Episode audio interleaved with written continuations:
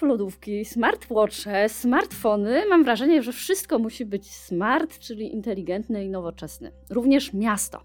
Na czym polega Smart City? Porozmawiam dzisiaj z moim gościem, a jest nim Michał Łakomski, dyrektor Biura Cyfryzacji i Cyberbezpieczeństwa w Urzędzie Miasta Poznania i pełnomocnik prezydenta do spraw Smart City. Cześć Michał. Cześć. Ja się nazywam Małgorzata Lamperska i żyjąc w Poznaniu mieszkam w Smart City, czy nie?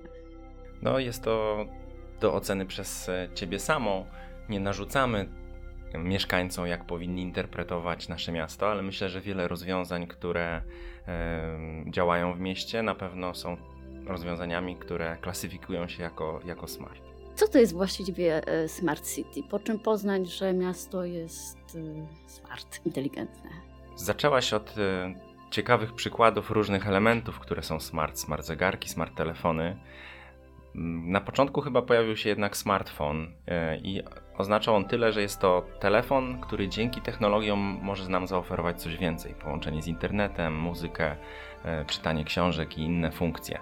I tak samo w przypadku kolejnych rozwiązań, kiedy dodawano do nich ten termin smart, to oznaczało, że dzięki technologiom one mogą mieć coś więcej. I tak samo zaczęła się idea Smart City, że jest to miasto, które dzięki technologiom może funkcjonować inaczej, funkcjonować lepiej, bazować na danych, wdrażać sensory e, i e, lepiej być zarządzane. E, ten termin Smart City na początku mocno technologiczny, potem zaczął ewaluować i mówi się teraz o Smart City 1.0, 2.0 czy 0.4.0. Ta najnowsza idea Smart City to jest mm, bardziej miasto inkluzywne, włączające, współpracujące z, ze świadomymi mieszkańcami, którzy sami potrafią o sobie decydować, ale nie byłoby to możliwe, gdybyśmy nie wykorzystywali technologii komunikacyjnych do tego, żeby w łatwy sposób ich w to współzarządzanie miastem wciągnąć. I właśnie, w jaki sposób to się robi? No, chociażby Poznaniu mamy aplikację Smart City Poznań, z której korzysta już blisko 20 tysięcy osób i aplikacja służy do tego, żeby jakąś niepokojącą rzecz w mieście w łatwy sposób e, zgłosić do nas, bez konieczności weryfikacji, która miejska jednostka, agenda, spółka się tym zajmuje. Czy jest to dziura w drodze, czy jest to źle zaparkowany pojazd, czy są to rozsypane śmieci. Kilkoma kliknięciami i zdjęciem ze swojego telefonu możemy przekazać to do miasta. A przepraszam, czy to działa? Czy potem ktoś coś z tym robi? Bo tutaj takie pytanie nieufnego Polaka. Zgłoszę coś przez internet i to gdzieś tam zginie w jakiejś chmurze albo Zaplanowaliśmy to w taki sposób, że zgłoszenie, które trafia, ono od razu jest widoczne dla wszystkich. W związku z tym, oczywiście po weryfikacji, czy nie ma tam jakichś niecenzuralnych treści e, lub naruszeń danych osobowych. E, dlatego, że no, nie wstydzimy się tego, że coś jest nie tak. E, zdajemy sobie z tego sprawę, nie tuczemy termometru, żeby nie było wiadomo, że jest zimno. E, I e, pokazujemy zgłoszenia. Zgłoszenia staramy się obsługiwać tak szybko, jak jest to możliwe, ale to nie jest tak, że w Poznaniu działa jakaś brygada tygrysa, która czeka tylko, żeby wpadło zgłoszenie od razu z rozgrzanym asfaltem, jedzie za, załatać dziurę. To wymaga przygotowania, czasem kilku inwestycji połączonych razem, żeby zoptymalizować koszty. Natomiast e, realizujemy prawie wszystkie zgłoszenia, które do nas e, wpłynęły, a to już jest kilkadziesiąt tysięcy od początku funkcjonowania aplikacji. E, i użytkownik e, w historii swoich zgłoszeń otrzymuje informacje o kolejnych postępach w, załatwia w załatwianiu jego zgłoszenia, czy ono już zostało przyjęte do realizacji, czy, czy już zostało obsłużone, także może się z tym zapoznać i ma, ma ten feedback od, od miasta. I to jest e, jeden z elementów komunikacji, której mieszkaniec zgłasza się do miasta, czy komunikuje coś miastu, ale już jak tworzyliśmy tę aplikację, ja chciałem, żeby to nie była tylko taka aplikacja dla mm, zdenerwowanych, dla, dla tych, którym coś się nie podoba. Chcieliśmy my również wychodzić z komunikatem i zaplanowaliśmy funkcjonujące bardzo dynamicznie i jakby codziennie aktualizujące się komunikaty wychodzące od miasta do mieszkańców. Są to komunikaty związane z jakimiś utrudnieniami w poruszaniu się, czy z imprezą sportową, która będzie organizowana w mieście. Są to też komunikaty dla seniorów, bo od samego początku nie chcieliśmy wykluczać e, pewnych grup w związku z ograniczonym dostępem do technologii. To nie jest tak, że apki są tylko dla najmłodszych, one są dla wszystkich. Jest to tylko kwestia dostosowania interfejsu, przygotowania funkcjonalności w taki sposób, aby każdy rzeczywiście mógł z tego korzystać i oczywiście pewnej instrukcji i przygotowania. Co jeszcze oprócz aplikacji dzieje się w Poznaniu, dzieje się też w innych miastach? Jak to Smart City wygląda w praktyce? Konsultacje społeczne są też dobrym przykładem tego, w jaki sposób można komunikować się z mieszkańcami i włączać ich we współdecydowanie o mieście. My prowadzimy cały szereg konsultacji e, dotyczących przebudowy drogi, dotyczących e, planów urbanistycznych, e, czy dotyczących nawet jakichś rzeczy bardziej społecznych. Robią to różne jednostki miejskie i w ostatnim czasie wdrożyliśmy też platformę, w ramach której można brać udział w konsultacjach społecznych, niekoniecznie przychodząc na, na wydarzenie, bo nie dla każdego to jest, to jest wygodne, a Nowoczesna technologia pozwala na to, że możemy nawet zdalnie pokazać miastu, w którym miejscu chcielibyśmy, żeby po przebudowie ulicy stanęła ławka albo jakiś inny element małej infrastruktury. E, to jeżeli chodzi o komunikację z mieszkańcami. Natomiast najbardziej wdzięcznym elementem Smart City wydaje mi się, że jest transport i w transporcie e, dużo różnych technologii, różnych rozwiązań e, w Poznaniu już funkcjonuje, dzięki którym e, życie mieszkańców staje się łatwiejsze. Dobrym przykładem tego jest cały pakiet otwartych danych, danych dotyczących transportu publicznego, nad którymi pracowaliśmy wspólnie z inżynierami Zarządu Transportu Miejskiego i Poznańskiego Centrum Superkomputerowo-Sieciowego, kiedy kilka lat temu jakby zdeterminowani byliśmy do tego, żeby te dane udostępnić. Zresztą mieliśmy takie sygnały z zewnątrz, że mm, startupy, twórcy aplikacji są zainteresowani, żeby te dane wykorzystać. E, my włączyliśmy ich w proces przygotowywania tych danych, żeby e, sprawdzali na bieżąco, czy format danych, jakość jest odpowiednia i będzie mogła być wykorzystana przez to, co oni tworzą. I po zakończeniu tego projektu na konferencji prasowej zaprosiliśmy od razu twórców aplikacji. Najpierw opowiedzieliśmy o tym, że udostępniamy właśnie dane, jaki to będzie format, e, że one mają służyć wszystkim, którzy są nimi zainteresowani, że na ich podstawie można budować aplikacje e, zawierające również dodatkowe inne funkcje, na które może być może miasto by nie wpadło. No i ci twórcy od razu zademonstrowali przykłady tego, jak, jak oni to zaimplementowali. Także to był bardzo ciekawy, włączający projekt, e, myślę, z sukcesem funkcjonujący do dzisiaj. Czy te dane, które udostępnia miasto, to na przykład pobiera Google e, i nas informuje, za ile minut przyjedzie autobus czy tramwaj? Jak dojadę? To są te same dane, które miasto udostępnia? To są dokładnie te dane, zresztą format tych danych to jest GTFS-RT. RT jest od real time, a G jest gdzieś tam od Google'a, więc e, zostały przygotowane w takim bardziej, najbardziej zjadliwym formacie i łatwym do wykorzystania dalej. Yy, miałem e, sygnały od, od ludzi, którzy mm, technologiami zajmują się e, nie tylko w Poznaniu, ale w innych miastach, że jakość tych danych udostępnianych w Poznaniu jest e, na, na najwyższym standardzie. Okej, okay, to mamy tutaj dane dla użytkowników transportu miejskiego, ale też Smart City to jest też dużo zarządzania ruchem samochodów. Na przykład w różnych miastach można sobie sprawdzić dostępność miejsc parkingowych na przykład. Tak, i to jest temat, który często wraca. Natomiast Zastanawiając się nad tym, jakie informacje udostępniać dotyczące parkowania, trzeba też przemyśleć, jaka w ogóle jest strategia miasta w zakresie mobilności.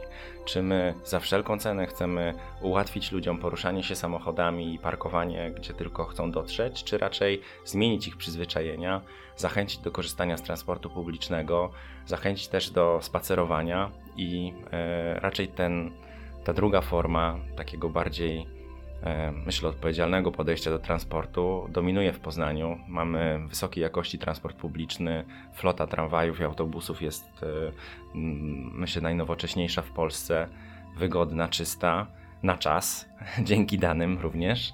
E, a także elementy, które są związane z taką twardą infrastrukturą, czyli zmiany w zakresie sposobu parkowania, zazielenianie chodników.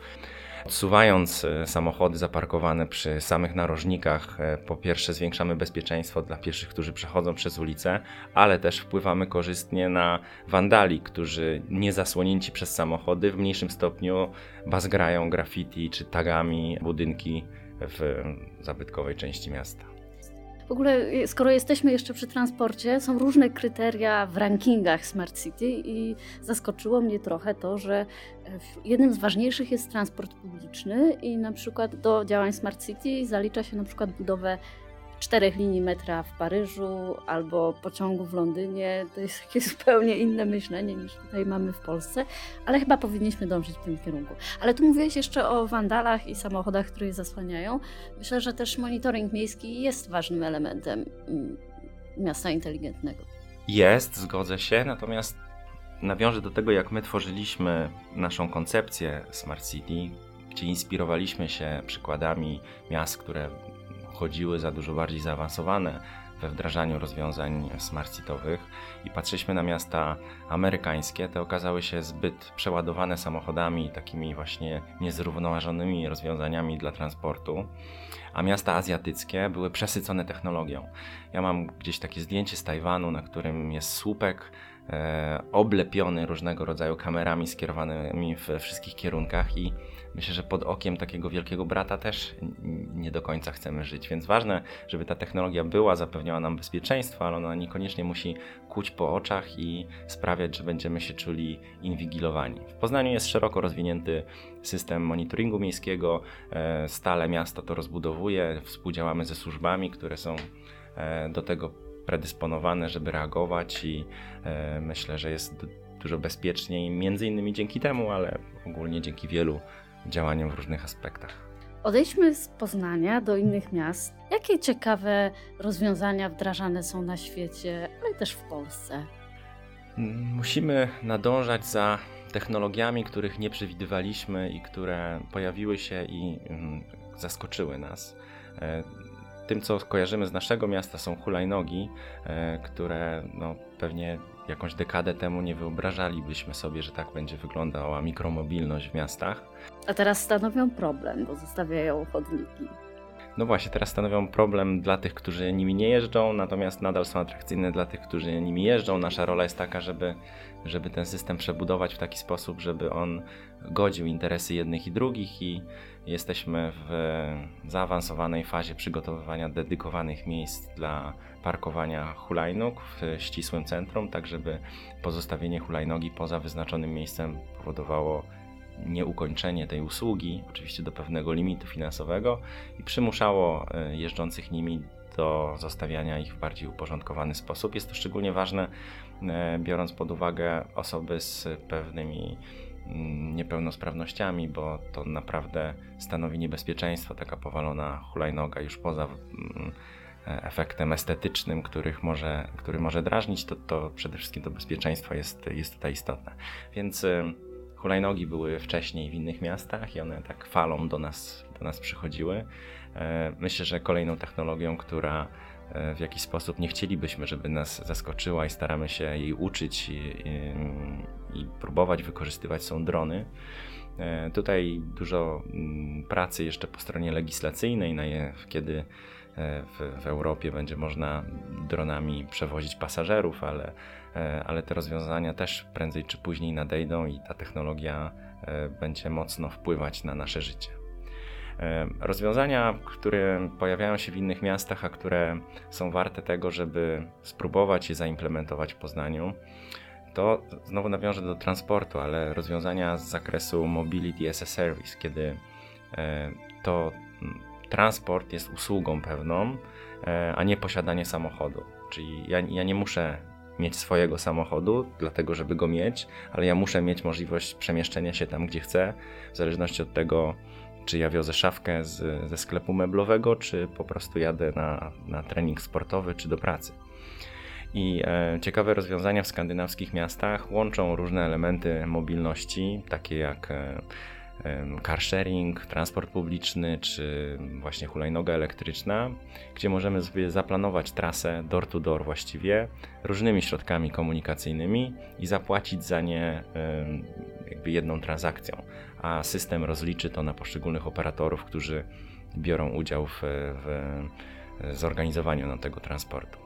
Można to wtedy e, wdrażać również w formie miesięcznego abonamentu, kiedy ja sobie kupuję transport na miesiąc w mieście e, i e, to już po stronie rozliczającego jest to, czy ja będę chętniej korzystał z hulajnogi, czy chętniej z, z tramwaju.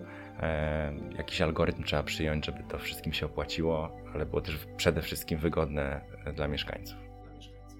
Jest też dużo rozwiązań smart które um, wprowadzają różne ekologiczne rozwiązania, na przykład nie wiem, lampy, które um, świecą się wtedy, kiedy pojawia się jakiś pieszy albo rowerzysta. Coś jeszcze? Nie, nie, tyle się włączają, co przygasają trochę, tak? Bo też nie, nie, nie chcemy do końca, żeby miasto było czarne zupełnie i, i ciemne w, w nocy. Ale chodzi o oszczędzanie energii.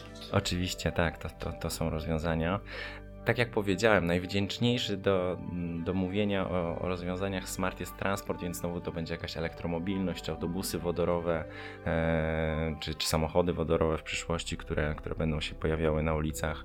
Ale jeżeli chodzi o ekologię, to, to też są takie infrastrukturalne rozwiązania, jak chodniki, które pochłaniają część zanieczyszczeń. Czy... W Polsce też są takie? Są nawet takie w Poznaniu. Przy budynku na Nowym Rynku jest zainstalowany chodnik, który wspomaga oczyszczanie miasta, bo to nie można powiedzieć, że są to jakieś płuca, ale te rozwiązania też, też się u nas pojawiają i są, i są wdrażane. Są jakieś billboardy, które, które oczyszczają mm, powietrze, murale, jest, jest, jest tego sporo. Może warto tutaj powiedzieć e, i dotrze to do, do, do naszych słuchaczy, że trochę w błąd wprowadzają takie małe, niezbyt precyzyjne czujniki, które są często propagowane w różnych mediach i mm, jakby eskalują alarm smogowy, e, nie do końca podając realne dane. My udostępniamy informacje o jakości powietrza w Poznaniu i korzystamy z czujników wiosiowych, które są certyfikowane. Ja też poprosiłem kiedyś specjalistę, żeby mi to wytłumaczył, dlaczego akurat tych tańszych nie można, skoro można mieć ich dużo więcej i wtedy w skali jakby całego pokrycia miasta możemy weryfikować e, poziom zanieczyszczenia. Ale one są e, zainstalowane po, po, pierwsze no, przez instytucję, która się z tym specjalizuje, więc wiedzą co robią w miejscach takich, które są do tego wartościowe, ale w bardzo prosty mm, sposób wytłumaczył mi to specjalista, jaka jest różnica między tymi tanimi, tanimi, no, tymi prostszymi, a tymi bardziej zaawansowanymi. Otóż kiedy mm, w powietrzu jest mgła, to ten, e, ten czujnik niezaawansowany odbiera to jako cząstki zanieczyszczenia. Natomiast te zaawansowane mają grzałki, które oczyszczają te, te kropelki, czy wysuszają te kropelki powietrza i, i dalej skupiają się na pyłach PM10 i tych elementach, które rzeczywiście zanieczyszczają nasze powietrze, więc no warto tutaj korzystać z referencyjnych źródeł danych.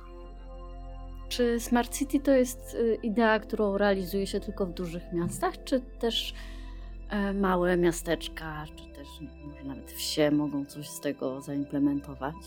Mogą i też e, brałem udział w konferencjach, które już nie nazywają się Smart City, tylko Smart Village i bardziej są dedykowane mniejszym miastom. Ale może warto zacząć od tego, że Smart City to jest taki. Mm, taka koncepcja, którą sobie trzeba uszyć na miarę. Nie ma jednego modelu Smart City, który można kopiować z miasta do miasta, bo trzeba wziąć, mm, czy z miejscowości do miejscowości, bo trzeba wziąć pod uwagę kontekst, w którym się funkcjonuje. No, jedni mają dostęp do morza, a inni mają zanieczyszczone powietrze, a jeszcze inni e, nie mają dobrze zorganizowanego transportu publicznego, a, a ktoś tam ma problemy ze nadmiernym nasłonecznieniem, więc zawsze przygotowując taką ideę, strategię czy plan działania zgodny z, ze Smart City, należy wziąć pod uwagę ten kontekst.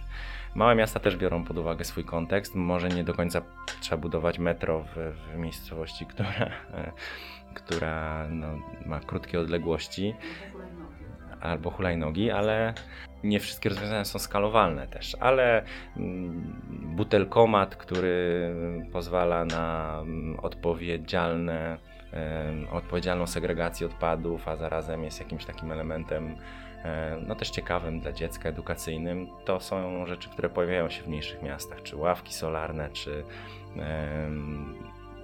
wiele, wiele różnych inteligentnych rozwiązań. Sama współpraca z mieszkańcami, czy ta inkluzywność, włączanie ich we współdecydowanie, to chyba nawet lepiej funkcjonuje w mniejszych miastach, gdzie to community jest takie bardziej zżyte i bardziej zaangażowane w to, żeby, e, żeby się aktywizować i żeby, żeby powiedzieć, co chcą i wspólnie coś zrobić. To jest duża wartość.